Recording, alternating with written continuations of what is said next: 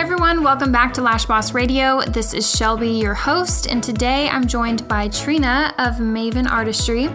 I can't believe it's episode 19, and I'm really excited for this episode in particular because Trina has made a huge impact on this lash industry. She's raised the bar for lash mapping, she's amazing at social media, and I think people just really love hearing her perspective on things. So, all that being said, I know you guys are going to enjoy this episode, so sit back, relax, and here is Trina. Okay, Trina, so welcome to the show. Thanks for having me. I'm excited and nervous. so, just to start off, um, can you tell the listeners about how you got started in this industry and um, I guess what you were doing before you became a lash artist? Sure. I think for me, and like most people, it's kind of a crazy story of how I got started in the industry. It was unexpected and it wasn't something that I was even seeking out. But in 2014, an acquaintance of mine did my eyelash extensions for my wedding. She's she's local here to Dallas, and um, I had never had eyelash eyelash extensions. I didn't even really know what they were. I didn't understand the concept of like the service, but I had them done, and I fell in love with them. Of course, it's so difficult to have them and then be without them. You just don't feel like a whole person. So she knew that I would fall in love with it, I think. And I really appreciated it for my wedding. I felt amazing. I felt beautiful. I was on like cloud nine that day. It was incredible. But she was getting really busy and uh, needed help within her business. So she encouraged me to go to school for eyelash extensions because in the state of Texas, as you know, we have a specialty license. And so mm-hmm. that was enticing to me as well. I had no desire to go to cosmetology school or aesthetics. I'm not really a girly girl. That stuff doesn't interest me Of course, I mm-hmm. appreciate feeling beautiful, but that's not always my focus in life. Is you know how I look or my appearance. It's not something that I mm-hmm. you know put a ton of effort into. The eyelash extension specialty license was appealing to me because it was 320 hours, just eyelash extensions, and I found it easier to go to school and do that while I was working full time. So after I got my license, I started working actually out of like a closet sized space in a friend of mine's clothing store. It worked perfectly because there was a sink back there and it was everything with regulations as far as state boards was fine, but it was literally like a closet. And I just made do. Um, and I don't know, through Instagram, my career just exploded. But before I was doing eyelash extensions, I worked for a, a high end men's clothing company that's based out of California. They have a headquarters here in Dallas, and I was doing graphic design marketing and brand strategy for them. So my experience before lashes is as a graphic designer and an artist. And I, I really loved it, but I just wanted something different in life. Okay, so I think that one thing that you just said about your Instagram helping your career so much, um, I think that you probably were one of the first people that I noticed on Instagram that just had a completely unique look to your page. Um, a lot of people in the beauty industry would just simply post like a before and after, um, but your page was just striking, um, even in the very beginning. So, with your background in marketing and graphic design and stuff, um, do you have any advice for those artists who are, I guess, trying to amp up their social media as well? Yeah, I think the most important takeaway that I can share from my experience is that, especially because as we go into this industry, we're all individuals, kind of on our own, mm-hmm. hustling, grinding, making our way, trying to figure out what we're doing as we move along. And I think it's to be because it's not just about the page, it's not just about Instagram. It's important that yeah. we think of ourselves as a brand and not just Lashes by Trina, which is a really great place to start. You have to start somewhere. But thinking of yourself as just it's it's just me, it's just lashes by Trina, I just do lashes isn't really going to translate down the road when you start to build and grow your business.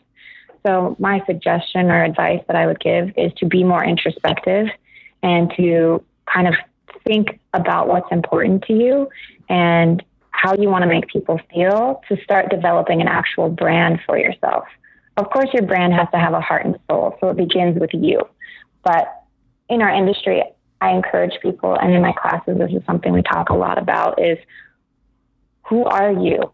Like, bring that to the world. That's what makes you unique. That's what makes some of the most successful companies unique. Is that I have this style and it's recognizable and it resonates with people, but it doesn't just start with um, I'm going to copy someone else or do what I see is working for other people. So be more intro- right. introspective and showcase what's important to you. And I think it will resonate through your page. And then, of course, we could go into aesthetics and imagery and all of that stuff. But it has to mm-hmm. start with why are you doing what you're doing? What does it mean to you? How do you want to make other people feel? And ultimately, I say this in classes again, and it's just kind of silly because it sounds so dramatic, but what kind of legacy do you want to leave? When you figure out what that is, I think building your brand and even picking things like colors and copy, how you're going to write, how you want your words to sound, things like that become easier. So, when you first started out, your brand name or your company name was you uh, can you say it? you taught me how no you taught me how to say it in mexico and i forgot. It's like what is it? It was the lash atelier. Or, okay they, See, people I, say it different. I say atelier texans here say atelier yeah at first i thought it was atelier and yeah. then i thought it was at Lie, I don't know. So I love um, that name, tell, but no one could say it. yes. So tell me where that name came from and then why did you change to Maven? Yeah. So, again, my background is more or less fashion, design, marketing, sales, brand strategy. And Atelier, so of course, oh, also, I was raised by an artist and an engineer. My mom is an artist, my dad's an engineer. So, just this, just a way of thinking when I was younger was be anyone you want to be, do anything you want to do. There is no limit and really to not be concerned with what other people think about you. But to be weird is completely okay. And so growing up and moving into my professional career, I always had this mentality of like, I'm an artist. I am kind of weird and I am quirky. And it was something that I just, it means a lot to me to be able to say I'm an artist in multiple capacities, right? With lash extensions. As an educator, there's some artistic elements that go into teaching and creating curriculum. Yeah. But an atelier is actually like a workspace an artist workspace, which had originated in like the fashion industry, so like a fashion house or workspace where people are creating clothing and that sort of thing. So I was like, well, the lash atelier, it makes sense. And then that lasted for a couple of years um, that way, and then you rebranded. Um, you changed your name. What was um, the reason for that? The reason was no one could pronounce it. No one really. Could, That's the only reason. Well, yeah, no one could really pronounce it, and I wanted to remove lashes or the word lash okay. from my business name because as my business started to evolve and I started to realize, okay, I do love lashes, but I'm also good at a lot of other things that are still passions of mine. I wanted to make sure I wasn't kind of pigeonholing myself into only the lash industry. And that's another tip I would share when you're building a brand is to think long and hard about the name that you're going to use because what if you do grow outside of lashes?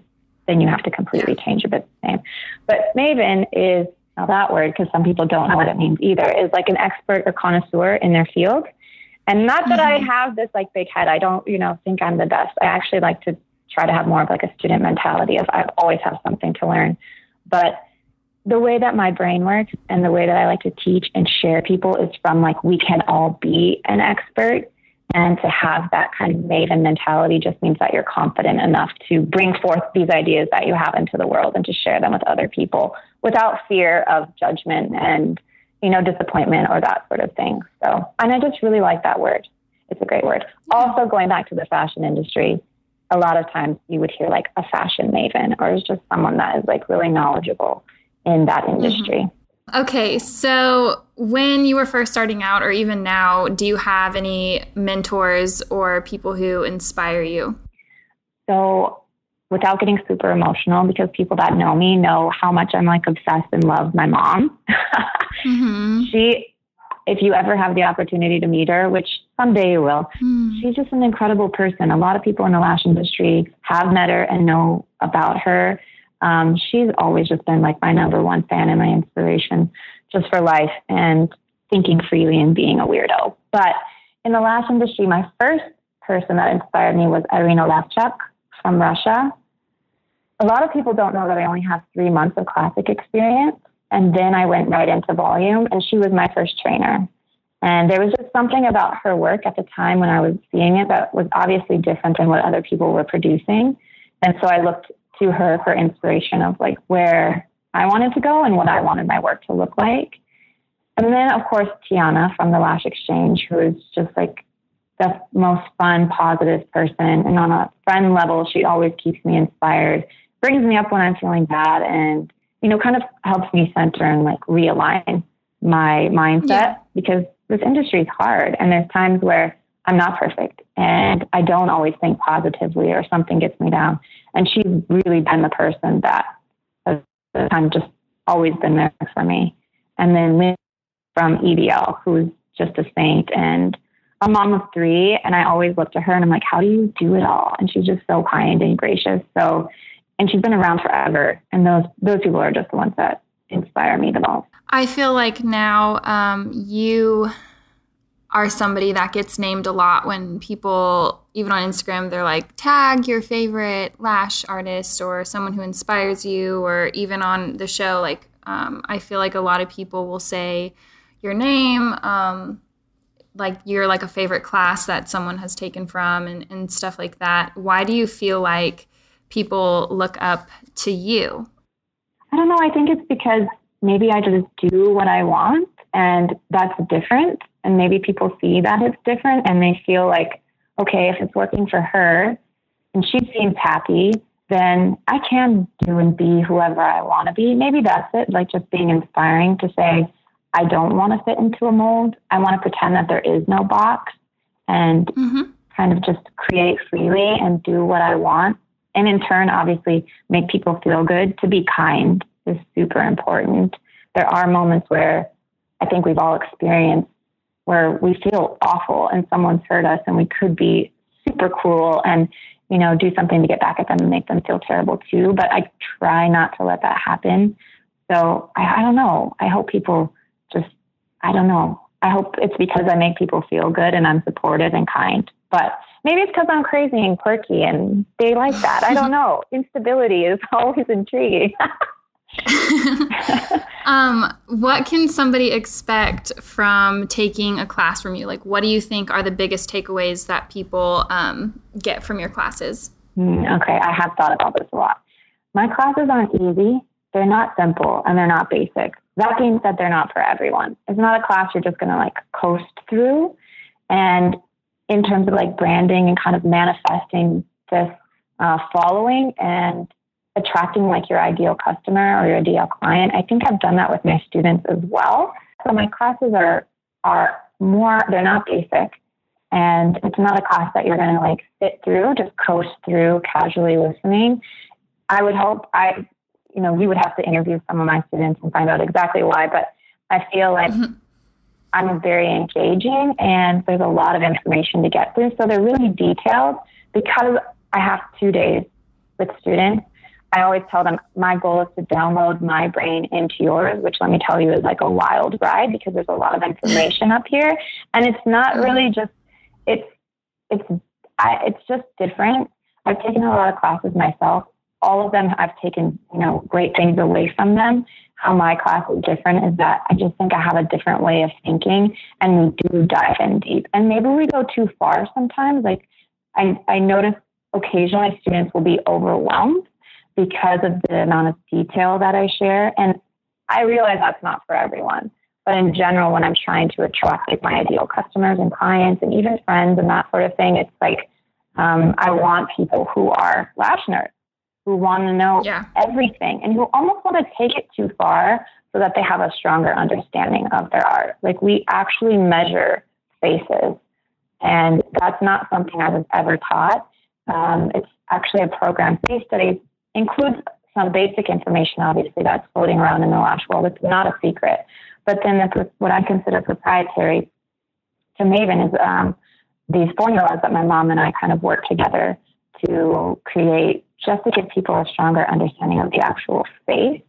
Because in a lot of classes, no one talks about the face. It's all focused on the eyes when I think we need to look at the whole picture. So my classes are different just in that there's a lot of information and you really have to be ready for it and wanting to take away from class, I guess. Right. And we have fun and we drink Prosecco and people get confetti in their certificates. So there you go. I love it. Um, speaking of the face studies, the things that you've been doing on Instagram where you take the celebrities and you put two different types of styles or designs on um, their eye, I freaking love that. It's so cute. it was a really good idea. And um, I think that really lets people know like, hey, the same style does not look the same on everybody. And I think it draws people also to take your class just because they know, dang, like this girl does have something to teach me. And um, yeah, I don't know. I really like that. Thank you. Yeah, it's really fun to create those. And the reason I started creating them is just because of some of the feedback I was getting in, in my classes before I really um, started to develop that program was that people didn't quite understand what they were looking at uh, trainers had said, you know, you just just look at someone's face and you'll know what to do. What kind of instruction is that? Yeah, just look at right. someone's face and instantly you're going to be like, yep, see C curl transitioning into D curl on the outer corner because she has a downward facing eye. No, like uh, it was something I wanted to make sure. Like I said, it's a lot. We walk through every single aspect of the face and the eyes to get this full assessment. Which number one, it takes time to do that. So then we have to have the conversation of how much do we charge, right? Which is a whole other topic. Mm-hmm. But making sure that students have that full understanding or a basis to start the development of their styling. And now some clients are super easy to style for. You know, there's not a lot of corrective lash, there's not a lot of corrective um, like illusion creation that's needed. So you can just go to work and they'll look fine. But in some instances, they're super asymmetrical, which just means like the left side of their face looks nothing like the right side of their face. And so to start giving people the tools to really see that and understand, okay, in this situation, here's what I can do. In that situation, here's what I can do versus mm-hmm. just like kind of winging it. And then right. obviously, a lot of instances, I've been there myself before I really understood what I was doing. You're like, okay, this is, I think this would look great on you for whatever reason. You put the lashes on, they open their eyes, and you're like, oh, no, that's, that's not what yeah. I wanted. So yeah, it's, yeah, it takes work though, but it's a really cool program, and I absolutely love teaching it. And the feedback has been awesome. Hmm. I bet. Um. So I want to ask, what has been your favorite memory so far in, a, in your lash career? Oh my gosh, I have way too many. I have way too many, but I for me it's been traveling, specifically like international. Um, it's like a really funny story. So Hillary Brand was my second trainer, and she is amazing. She's tra- she's been traveling the world for years, teaching and doing lash related stuff. And one time she made a comment to me about, you know, someday you'll be traveling, like someday you'll have the opportunity to travel international. And I was like, absolutely not. I am not into that. Like, I, if you knew me like four years ago, I was very different just in my mindset. But I was like paranoid. I'm like, I can't go to another country. I don't speak the language. No one's going to want me there. Like, just really pessimistic. And then just the fear of traveling on a plane for that long. But mm-hmm. I had an opportunity to go to London was my first international class. And it took a lot for me to like muster up the courage to go, which sounds silly probably to people that have wanderlust, but at the time I didn't. And it was like one of the most freeing, best decisions I've made. And since that trip, I just, I have the desire to go anywhere and everywhere that I can. And that's probably the best experience that I have. My favorite country is Denmark. So if I had to pick one, it would be my trip to Denmark. Nice. Um, when would you say is the last time that you cried tears of joy? Oh, God. Speaking of traveling, no fail, every time I'm on a plane going somewhere, there's tears of joy. Because really? I, every time, like hand to God, that's the truth. And I'll sit there, you know, and I'm surrounded by strangers and I'm like trying to, I always pick a window seat Hopefully, I'm never mm-hmm. sucked out of the plane. God forbid. But I love a, I love a good window seat. And I'll just like turn my head towards the window and be like, get it together, get it together. But I don't know. I, I was raised super humble beginnings. I never saw this life for myself, like lashing. I, I never, I still sit and I'm like, is this my job? Is this what I do? But every time that I fly, just little tears. I'm not like a sobbing baby, but I'm always mm-hmm. like thanking God for the opportunity to do what I do and especially to meet the people that I get to meet. It's, yeah. it's, it's a really cool life. I'm incredibly thankful. There's not a day that goes by that I don't think like, you know, how cool it is and how special it is that I get to do this every day. Yeah, no, it, it is awesome. And I don't know, I think that you also help have helped so many people too. So that is what life is all about. That's really, yeah. you know, aside from like the traveling and the teaching, it's like it's not really about me at the end of the day. Sure, I'm like, this is awesome. I'm lucky. I feel spoiled. But if I was like doing it alone and there was no one else to share it with, it wouldn't be as cool and it wouldn't be, you know, it wouldn't feel special. So just being able to hear people's stories and like share my experiences and for them to take them and kind of, you know, use whatever tools I'm giving them to make a change in their life for the better. That's just what life is all about. So it's mm-hmm. awesome. I'm very thankful. So, on the opposite end, what would you say is a perceived failure that you've had that ended up working out in the end? Oh my goodness. I'm ready for this one. Um, so, I don't look at my life in terms of like, this is a failure or that is a failure or whatever. I try not to do that. Of course, sometimes it feels that way, but mm-hmm. I'm going to try to make this short because it can be a long story. So before, when I was working for the company, um, doing like brand strategy and sales, I was kind of out of it. Like I was just like, okay, this has been 12 years of my life. I want to do something new. I hadn't really gotten into lashes at that point. Like let's say like eight years in to this other job.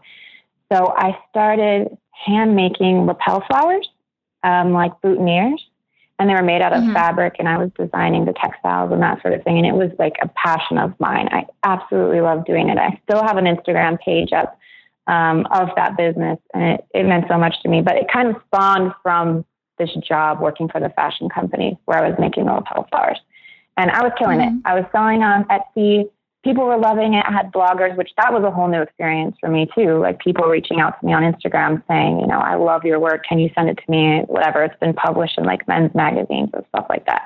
Um, oh my gosh. A lot of people don't know that. I don't know. I do like to brag about that because I was really proud. Yeah. But the popularity of whatever the designs that I was creating ended up in China and a Chinese company knocked off all of the designs. Every single lapel flower style that I had made, they had knocked off.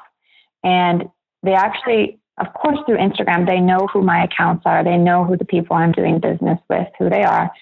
So they reached out and they tried to undercut me and sell their obviously inferior product to my clients, which my clients were a high caliber of like quality, like top men's stores around the US. They don't really mm-hmm. they they don't really do business with China a whole lot. They prefer like U.S. Mm-hmm. manufacturers. So thankfully, um, I think only one of them did buy some flowers, but of course they came back to me.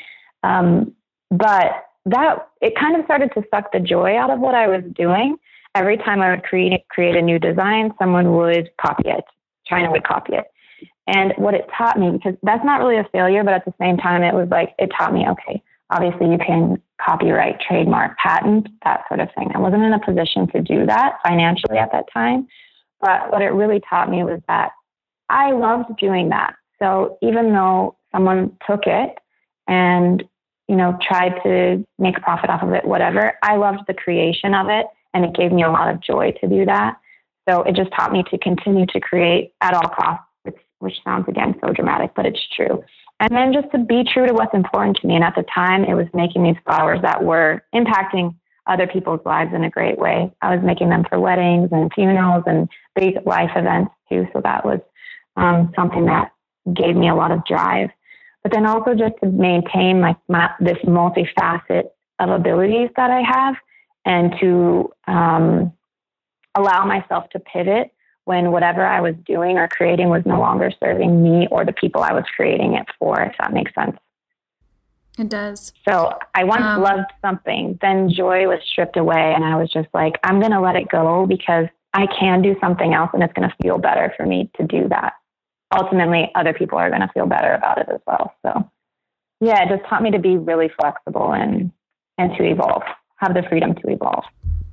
So, while we're on um, the topic of copying, do you feel like in the lash industry you recognize some of those same things going on?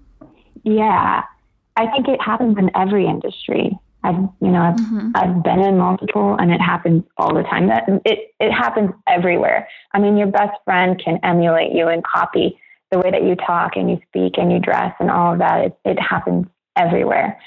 It it just because it happens, it doesn't mean that it's right. And I do see it in our industry, and I think there's a lot of reasons why it happens. Um, mm-hmm. the, and it's happened to not only me, but a lot of people that we both like know and love. And mm-hmm. um, I think one thing to take away, like when we all get upset about, oh my gosh, this person's copying from me, they're taking from me, they stole this idea, is that none of us are truly original. Like we're all inspired by something or someone at some point, but it's it's how we translate that inspiration that makes us unique. And some people are better at translating the information in a really respectful way, giving credit, um, you know, honoring their inspired people that are inspiring them and that sort of thing. And then there's people that are not. And I think when someone doesn't give credit or they they're they're basically like imitating and copying the idea to a T. It says more about that person than it does about the actual crime of like copying or stealing something. Right. Um, why do you feel like some people don't like to give credit to um, ideas or people that have inspired them? Um, I think it would be like you would have to psychoanalyze that person. But for the most part, just in my experience, is it's someone who I don't want to say they're like jealous of the success that other people are having, but they want that success. Whether it's jealousy or not, they, they want that for their lives and they're entitled to go out and get it. And I wish that they, they get it, whoever they are, whoever we're talking about, whoever might be experiencing this. I hope that someday they get to whatever station in life that they want. But I think oftentimes that's like the driving factor of like stealing and copying. And we should really talk about the quote, great artists steal, because I think there needs to be some clarification on that because there are people mm-hmm. in our industry who have said firsthand to me, that's just the way the world works. And uh, everybody steals. And then, of course, there's this quote that's been around forever that says, great artists steal. But I think people are lazy. I think they lack passion and inspiration. Maybe they have some insecurities. Of course, they're looking um, at someone ending or middle of their career when they're just beginning. So they're hungry and they should be, but they're they're going about it in the wrong way. Mm. I feel like. Yeah. But they, and then of course they see whatever that person is doing working for that person, so they try to imitate it and get the same results, which often doesn't happen. So. Yeah, I mean, I've seen I've seen that a lot. Um, very recently also. It and it's happened to me and it's happened to a lot of like you said people that we know and stuff. So it does suck when it happens and it's almost like when it happens to a friend of yours it's easier to say like hey look at it this way or, or something. But when it happens to you it i don't know it it's different. Like you can't I, I personally have a hard time rationalizing it. Like if somebody takes something that i thought that I created or yeah. um, you know, but when it happens to a friend of yours, I feel like it's easier to talk them through it and everything, but um, when it's your own stuff and your own ideas, you take it a lot more personally, I feel. Of course. And I think there's just misconceptions about, you know, and people start to justify their actions. Like someone that's not going to take responsibility for blatantly copying and stealing. We all are inspired. You know, I can't say, mm-hmm. oh, face studies. I was uninspired by anyone. It's 100% completely original. It's original to me in the sense that it was a transformative evolution of a thought, which just means that I was inspired, obviously, by the world that's around us and um, even like brow measuring systems and that sort of thing. But it's very different than that. And people that haven't taken the course, they don't quite understand that. So what happens mm-hmm. is um, not just face studies. Uh, luckily, face studies I don't believe has been like copied or knocked off yet. We'll see. Mm-hmm. Um, but I'm always encouraging people to grow, and if there's an idea that you love, change it and make it better. That's that's what art is. You take something and you make it better, and that's going back to the quote, "Great art is skill." But I feel like the guilty parties who who might be intentionally taking things, what they tend to do is to minimize the inspiring ideas. So they tend to like minimize the importance of that idea or try to dismiss it and say, oh, so and so was doing something similar, or they're trying to just completely replicate it without giving credit. And again, it just mm-hmm. says more about the person than the crime. And we don't have control over that. We have no control over someone taking and stealing our ideas or whatever we feel are our unique ideas. But of course, just like any situation, how we react to it is where we have to control. True. So I would say like when someone's venting about oh so and so kind of copied me or, or whatever it is, a lot of people will say, oh, but you should be flattered. Imitation is a form of flattery. What do you think about that? I'm going to swear, and I like to throw a swear out every now and then, and then I'll explain why. I think imitation yeah. is the sincerest form of fuck you. And there's just another way to approach it. Imitation to me is like laziness. It's the fact that you want to refuse to acknowledge or accept who your influences are, and that inspiration is completely a better route and it's a more true form of art because in inspiration you can recognize people that influence you and through that you're turning that idea that was your inspiration into something new. I think what the most sincere form of flattery would be is supporting and investing into someone that inspires you so, you know, sharing that they're your inspiration and um, creating something new based on that inspiration and, and creating and like driving that idea into a new evolution, essentially. It sounds so freaking dramatic, but this is just the reality of art and ideas. And then also like if you mm-hmm. wanna if you want to flatter someone, then collaborate with them. You know, like that's a really great way to evolve the art but a lot of people, yeah. they just, they use that. Imitation is the sincerest form of flattery to justify the fact that people aren't transforming ideas. They're just mm-hmm. copying them, replicating them, that sort of thing. And it doesn't feel flattering, really, when it happens. Like, I'm like, hey, I don't feel flattered. Like, I'm yeah. not flattered. This person, like, didn't say anything to me or flatter me in any ways or anything. They, but you can tell when somebody is doing something, especially so soon after someone else. I don't know. I see it all the time on Instagram, especially. I feel like I keep talking about social media, but that is kind of how we're all connected. That's where we live. yeah. Um, but yeah, and I don't know, but I will say there are so many people that do give credit to their inspirations. Um, for example, I remember when some people came for you when you, I don't remember what it was, but it was people saying that your design, maybe it was you, I don't think it was your logo, but it was something, it yeah. looked like um, Spacebar Designs, and you actually went on your story and you said, actually, this was my inspiration, and also this, and also this, and also this. Yeah. And um, I think I've done a really good job showcasing or showing the industry what's important to me. And truly, that's all that matters to me is that they know what's important to me and they know my values. They don't even know, you know, I'm not trying out to impress anyone. Obviously, I don't want anyone to be disappointed taking my courses and that sort of thing. But I really have nothing to prove to anyone. I'm going to be myself. And I, I think I've done a really good job letting people know how important giving credit to others is to me so for someone, and it wasn't just one, it was many people, and I was ready for it. It's fine. Um, coming after me saying that I stole someone's original idea, I want to say that if I was inspired by that person, they would have been given credit. And the people that knew me, that know me, were there standing up for me, which is amazing. I never asked for it. Um, I feel like I can fight my own battles, but my God, I'm so thankful for my tribe, I guess we could say, mm-hmm. and that it's it's it's like a non-negotiable for me to give credit to others almost to the point where it's too much. Like my husband's like, are you going to give credit for everything? It's just like, and someone so taught me this and someone so taught me that. It's like, it makes me really happy to do that.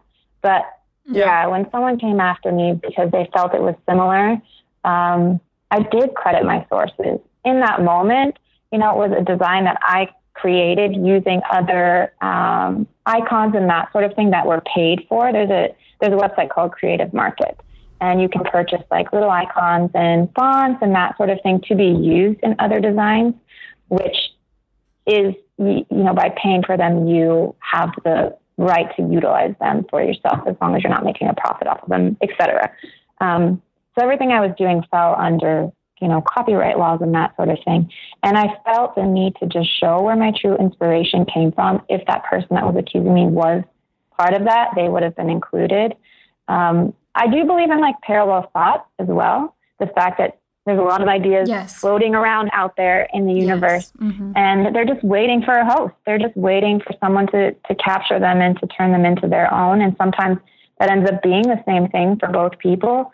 Um, so I'm, that's not lost on me. But when it's blatantly obvious that it's a copy or, you know, there's just some disrespect happening as well, that's a completely different situation. But yeah. What are your takeaways from being somebody who has been copied? Um, or what advice do you have for people who may be going through that now or who may in the future? Yeah. It's definitely a different, a difficult thing to deal with doesn't feel good. Like you said, it just doesn't feel good for that to happen to you. But I think mindset is everything. And we have a lot to learn from people who have like a strong mindset and a lot of control in their emotions is just to shift your mindset. And when that happens to you, you don't focus on it. You surround yourself with people who love you and who get you and who respect you. And you can just let go of those people or those businesses or those ideas that don't. And then, of course, just to support other people, other innovators, collaborate with them, always give credit, to be respectful of people, and then to try to develop your own transformative ideas. So maybe you are taking something or quote unquote stealing it, but you're going to take it and make it your own. And then I think as artists too, I'm like huge on this, is that whenever we can, we should support like handmade, handmade artists and originals and that sort of thing and then you know just knowing your source for creativity as well. If you if you're confident in where that idea came from you know where uh, the face study idea came from or where, where the space icons for me came from it sets you free. I, I don't have to worry about about that. And so it's just you know to just continue to create and share as well. A lot of people will just kind of shut down. I've been in that situation where they just shut down. They're like i'm not going to share anything anymore everything's going to be a secret. And that's, as a creative person, that's like the absolute worst thing you can do for yourself because you'll never be happy doing that. And all of your ideas will like die. So giving mm-hmm. to people, sharing and, you know, sharing tips and tricks, creating really beautiful things, whatever it might be, whether it's like art or lashes or, you know, logo design, whatever, it like allows space in your creative mind for new ideas. So there's so many things we can do. I think the main takeaway is just not to play into that horrible feeling that we we get when it happens. Mm-hmm. So you're creating a line now. Um, Maven Artistry has tweezers, and you just launched some new designs with that. Where do you see that brand uh, going, and um, what other products do you have on the way? There's a lot to come. I've um, I think it's kind of funny because there's a lot of like lash brands popping up here and there. And my students have been begging me, which is so weird to me forever. They're like, when are you going to have your own line? When are you going to have your own line? A lot of people don't know too that Maven Artistry is me. That's it. I don't have staff. I don't have an, I don't even have an assistant. Like that's my goal for this year and moving into next is to slowly build my team. I don't want a really big business. I don't want to be, you know, super commercial. I want that artistry to always maintain. Um, so designing a product line has always been on the back burner for me. And Lindy from EBL has made that really possible by always supporting me and has amazing products that I've used in my kits and I've loved and students love. And so it's kind of been my my little escape from having to develop a product line because it's not something that interested me in the beginning. But people mm-hmm. people started asking for it. Um, I've had a lot of support from students, you know, saying they they want it.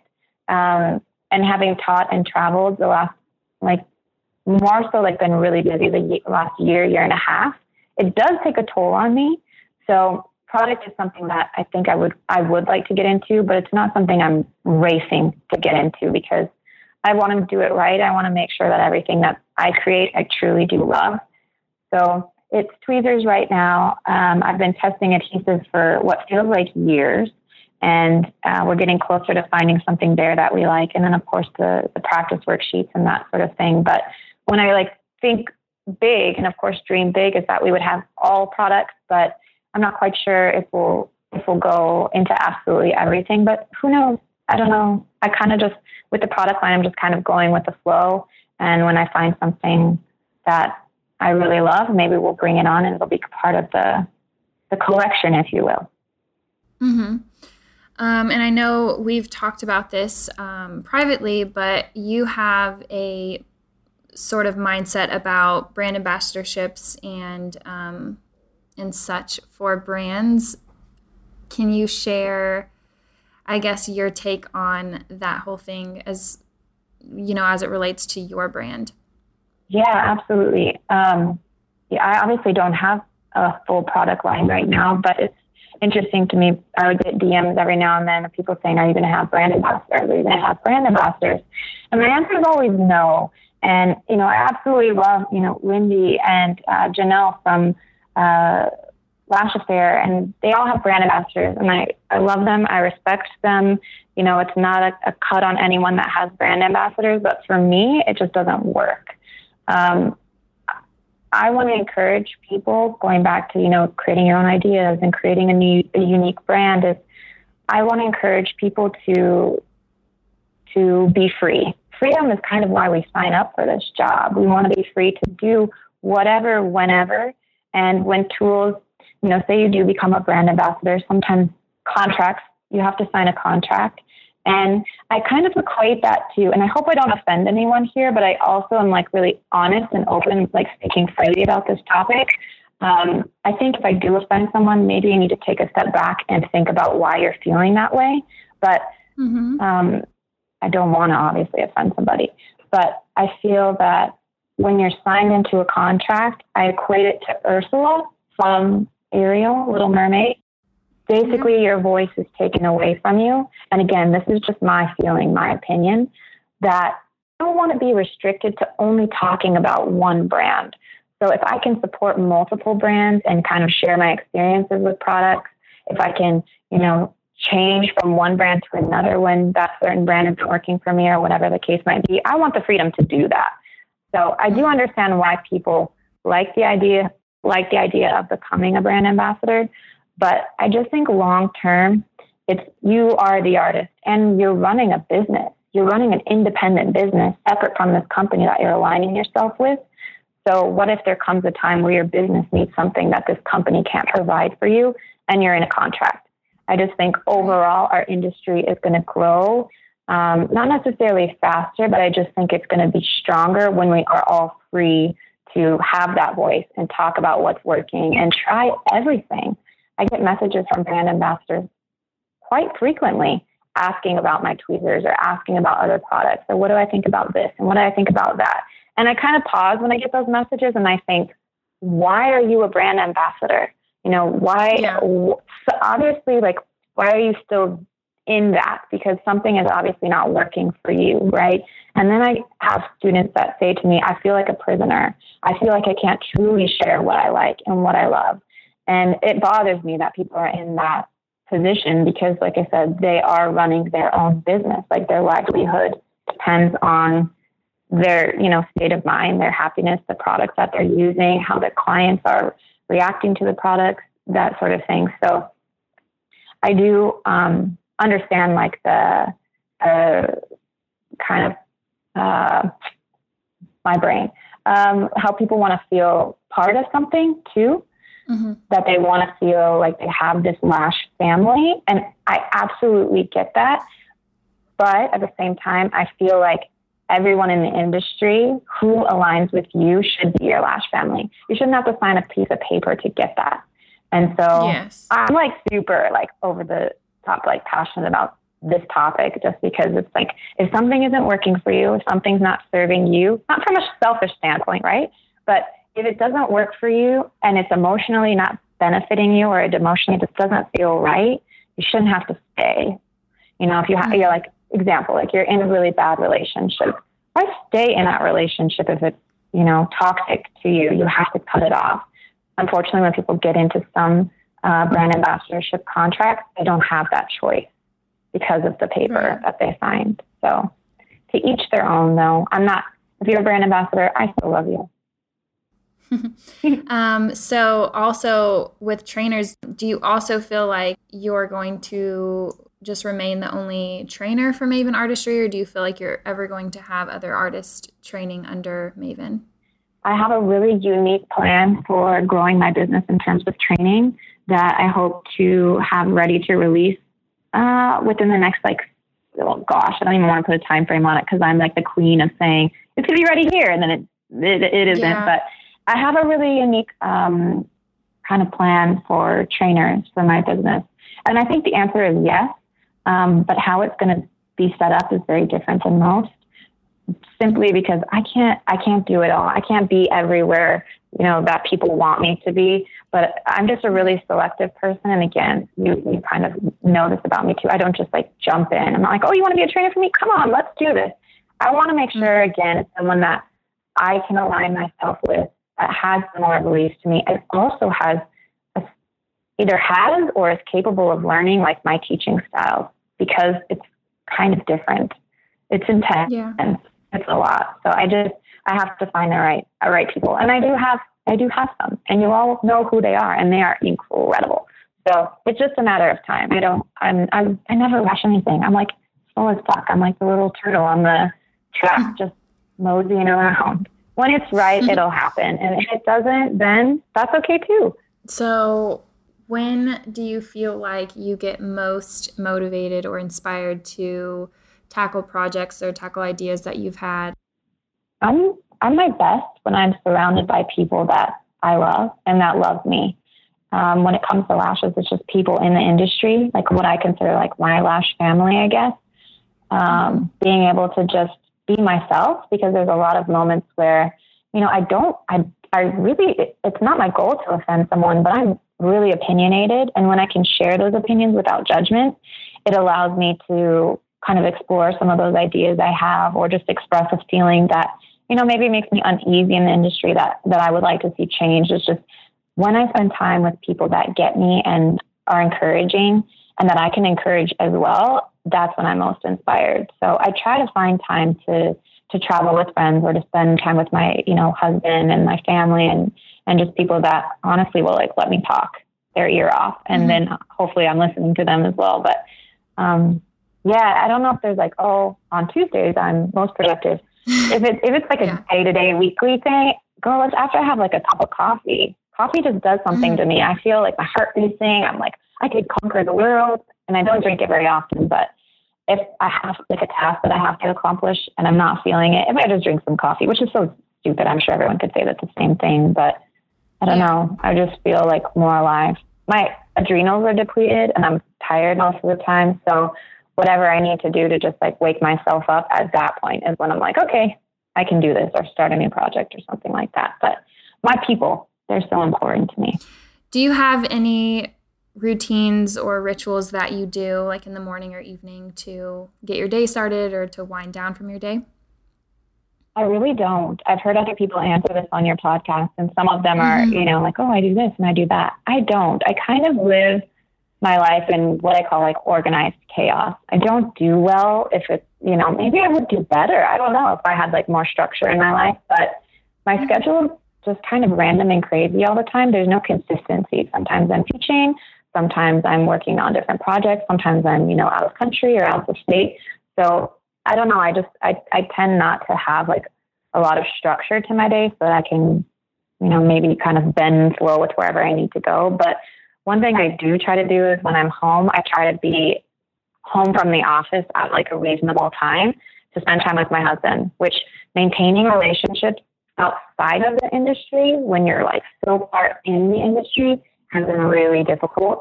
Um, mm-hmm. you, you know, friends and family and spouse that aren't in the industry. It's been really difficult, but um, it's a it's a good challenge, right? We're learning as we're growing in this life, whatever. But I just tried to make sure that I'm home to spend time with my husband, which is is challenging because the man works from like 6 a.m. to 2:15. So to like oh expect my day to stop at three o'clock or something is crazy. But I do my best to try to be home and spend time with my family whenever I can. I can't say I'm great at it, but that's always something like in the back of my mind that's at the top of my priority list. Mm-hmm. Has your husband always been like super supportive of your um, goals with the lash industry? Like, was he super on board when you first got into the industry, or how did he feel about that? My husband's been, he's done the best that he can possibly do. Let's put it that way. He is very supportive. I think there's always that element of fear in any relationship when someone says, I'm going to make a big change. And mm-hmm. but even thinking back to that when that moment happened, because he knows me and kind of the tenacity and that I, I just I do work hard. I'm not lazy. I think he had confidence, but also he didn't quite understand like what I was doing, and I really didn't yeah. either. Was like, okay, like sure, but um, so when I was working at that company before, I reduced my days from five to four, and I was going to school to kind of finish up some things that I wanted to do. And I don't think my husband and I were married at that point. But the man like carried our bills. I think I paid part of rent or something, but he carried the rest of the bills for me. So absolutely, he's been supportive in making sure that that stuff can happen for me. But you know, it's challenging for for spouses and friends and stuff because they want time too. So of course they deserve their selfish moments as well. But no, he he wants nothing more than to see me succeed and be happy. And I just wish I could take him along for the ride. And we're working on that because the man deserves to travel and experience the world as well. he can't be daddy daycare sitting at home with the dogs every time I'm out. Yeah. Has he ever gone with you? World. You know, it's hard because he works for the city, and so he works Monday through Friday. Just you know, your your typical American schedule where you get two weeks off a year. And with our family is spread all over the U.S., so his vacation days get used up to visit family versus going on like, like you know really fun vacations. Mm-hmm. Where it is about it is about to be a really big shift in our lives for the best for myself and for him, and just new opportunities coming our way. So I wouldn't trade him for the world. You know, he's he's super special to me, but it's it's not been easy. Like that's just the honest truth. It's not been easy, yeah. but he does the best that he can, and I, I couldn't ask for anything more from him. So we can ask for a lot. It's hard what we do, being entrepreneurs, being married to someone who who I don't want to say he's not an entrepreneur, but right now in this moment, you know, he's working um, the civilian life. Can we call it that?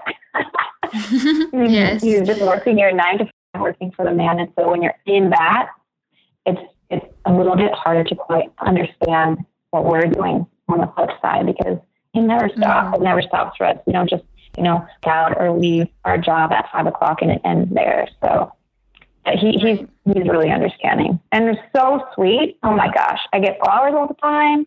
Not to brag, but to oh totally brag.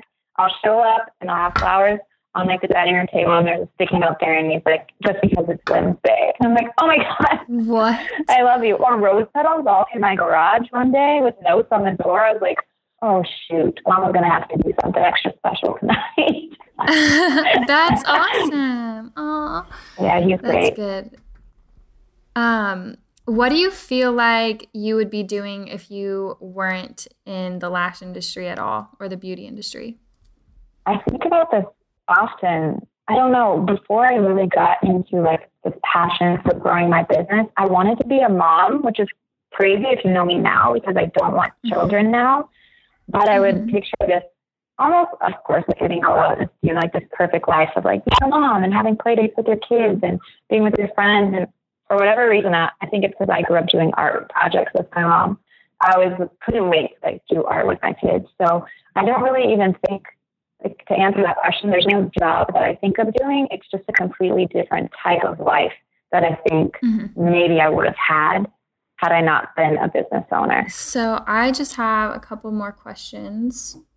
Do you listen to any audiobooks or podcasts or read at all? Um, do you have any thing that you want to share with the listeners that you feel like has inspired you? Absolutely. I don't do a lot of reading and I, I prefer audiobooks more. I wish I had more time because I do enjoy like learning and reading articles and that sort of thing. But a book that I recently listened to on audiobook was Make Magic by Elizabeth Gilbert. She wrote Eat, Pray, Love. And it, mm. it's, I think for anyone in the, the beauty industry, creative entrepreneur, whatever, it's like a book that will hopefully like change your mindset and make you more like free to, to just be yourself. I think the synopsis of the book is like live beyond fear and that we're creating to survive because it's what drives us as creative people and that you should share your gifts with the world instead of like holding them in. So it kind of goes back to what we talked about before too. It's an awesome mm-hmm. book. If you haven't listened to it, I think you'd really like it. Yeah, I'm gonna check it out. Um, what would you say are some of your greatest strengths that you feel have helped you, especially in this industry, or just to help you get to where you are today? Oh man, um, I think like not trying to fit in to a box. Mm-hmm. Just trying to be true to myself is a strength. I think it's a strength for anyone if you can really focus on that.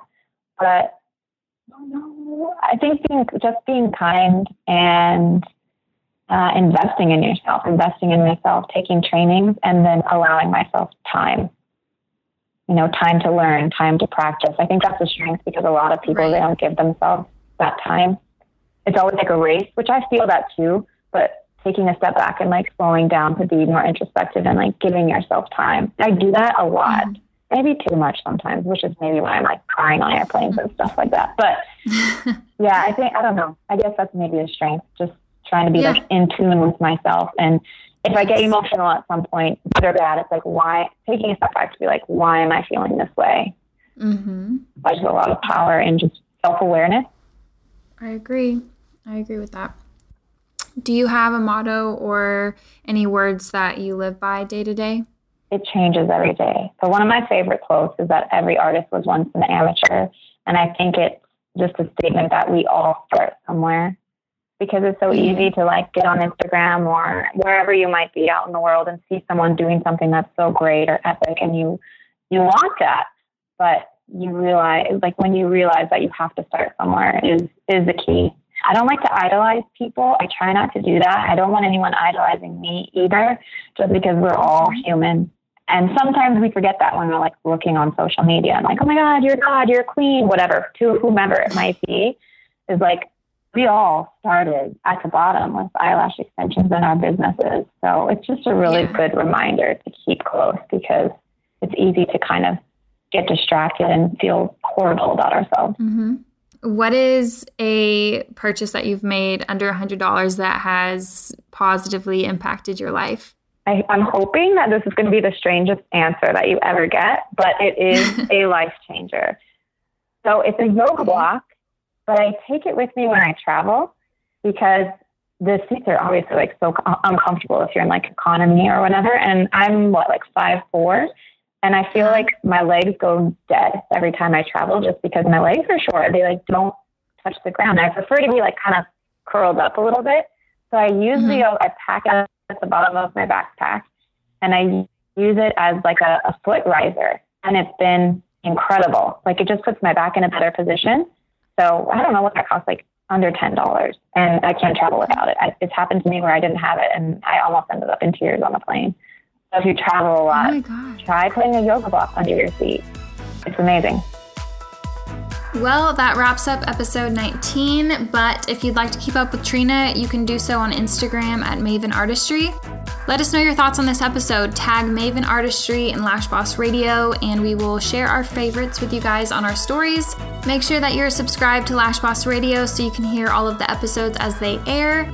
And keep a lookout for episode 20 because I'm going to be sharing some exciting news. So stay tuned, and I will talk to you soon.